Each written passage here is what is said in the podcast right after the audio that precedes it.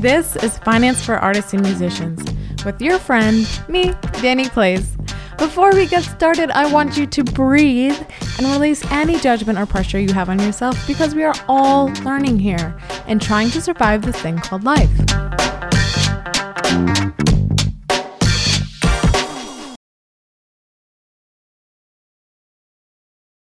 Happy, happy Wednesday. Welcome back to another episode of the Finance for Artists and Musicians podcast with me, Dannie Place. My friend Carter is a super talented musician who is always on the road, touring from city to city around the country. He is used to living on a tight budget, and honestly, he loves what he does and wouldn't have it any other way. One summer, while Carter was on tour, though, his car broke down and it was a major setback as he needed to get to his next gig in just a few days. And Carter knew he had to get the car fixed ASAP, but he didn't have enough money to cover the cost of the repairs. So, with no other options, he put those repairs on his credit card, thinking he could pay it off quickly, but he didn't account for the fact that he was already living on a tight budget and the additional debt only made things worse. As he continued on with his tour, Though he found himself struggling to make ends meet, he had to put more expenses on his credit card including gas, food, and lodging. And before long, he was in over his head with debt. If Carter had an emergency savings fund, he would have been able to cover the cost of the car repairs without going into debt, and he could have easily accessed the funds he needed and continued on with his tour without the added stress of mounting debt. Approximately 36% of Americans have no emergency savings at all. It's about 37% globally. And only 39% of Americans have enough savings to cover an unexpected $1,000 expense. This is a significant amount of people who do not have adequate emergency savings. And if this includes you, you're leaving yourself vulnerable to financial hardship in the event of an unexpected expense or emergency. And trust me, they come. An emergency fund is a sum of money that is set aside to cover unexpected financial expenses or emergencies, such as medical bills, car repairs, or job loss. The purpose of an emergency fund is to provide a financial safety net, allowing you to cover these unexpected expenses without having to rely on credit cards, loans, or other forms of debt. Ideally, an emergency fund should be kept in a separate savings account that is easily accessible, but not so accessible that you're tempted to dip into it for non emergency expenses. A general rule of thumb is to have at least three to six months worth of living expenses saved in an emergency fund, although the exact amount you need may depend on your personal circumstances, such as your job security, family situation, and level of debt. So, this means that if your monthly expenses are $3,000, you should aim to save between $9,000 to $18,000 in your emergency fund. However, if you have a higher income or more financial obligations, such as dependents or a mortgage, you may need to save more. It's also important to remember that an emergency fund is a personal financial safety net, and the amount you need to save may differ from what others suggest. You should evaluate your individual circumstances and adjust your emergency savings goal accordingly. There are several reasons why we may not have an emergency savings fund, such as being unaware of the importance of having an emergency savings fund or not know how to start building one. Living paycheck to paycheck can be real difficult to Set aside money for an emergency fund if you're struggling to cover basic living expenses. And unexpected expenses such as medical bills or car repairs can deplete any existing emergency savings fund. So if you're already kind of in this situation, it might make it difficult to start building one again. Also, if you're carrying a lot of debt, you may prioritize paying off debt over building an emergency savings fund. Same if you have low income and are already struggling to make ends meet. Some of us may also believe that they will not face any unexpected expenses or emergencies, leading them to neglect building an emergency savings fund. However, this is a bit of a dangerous mentality. Overall, can be challenging, but it is an important part of a healthy financial plan, and it is important to prioritize this, even if it means making some sacrifices in the short term, as it can help provide financial stability and a peace of mind in the long run. So, if you can carve out a way to save for an emergency savings fund, it will help you be more financially secure, avoid debt, have flexibility in your financial planning, allowing you to make changes to your budget or handle unexpected expenses without causing financial strain. Also, reduce financial stress, which can have a significant impact on mental and emotional well being. Having an emergency fund can help reduce this anxiety that is often associated with unexpected expenses or emergencies.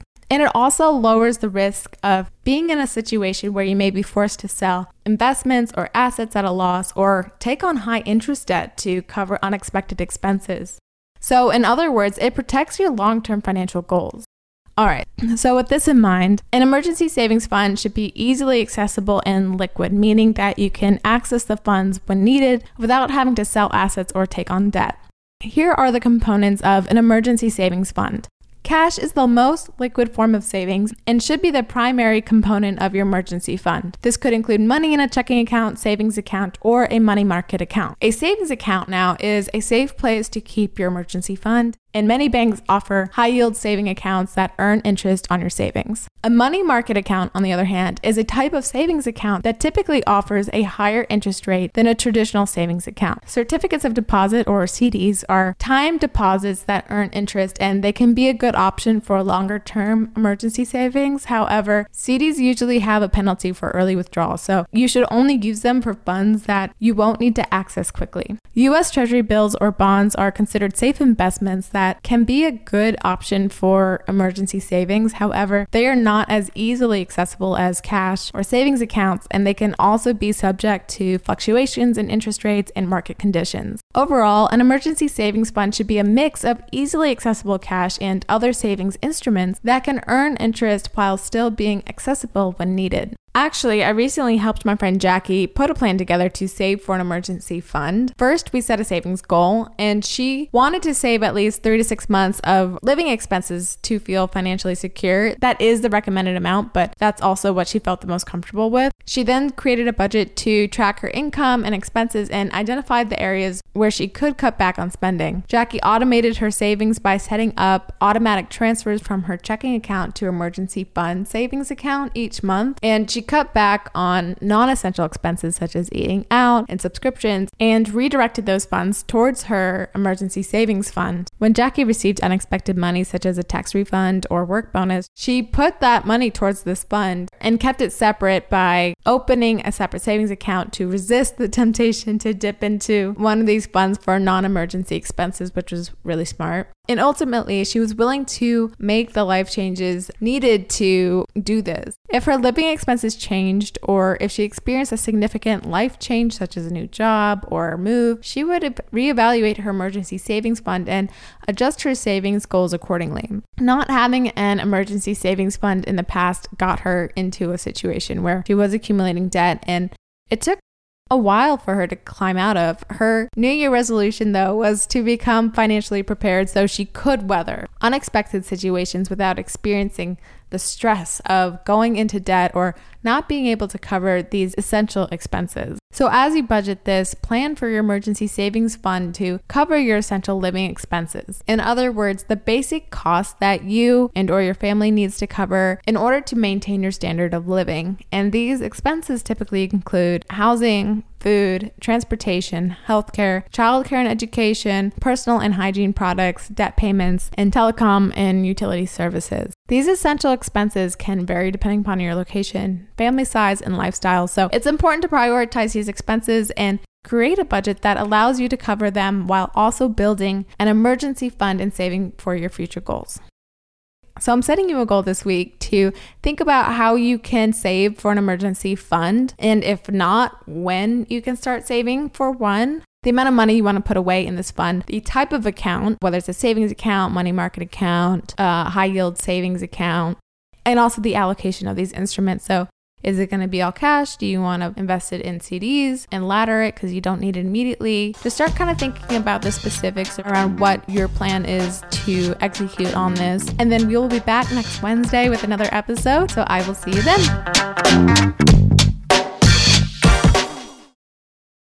This content is for general information purposes only and do not constitute accounting, legal, tax, or other professional advice. You can seek appropriate advice from an accountant, financial planner, lawyer, or other professional.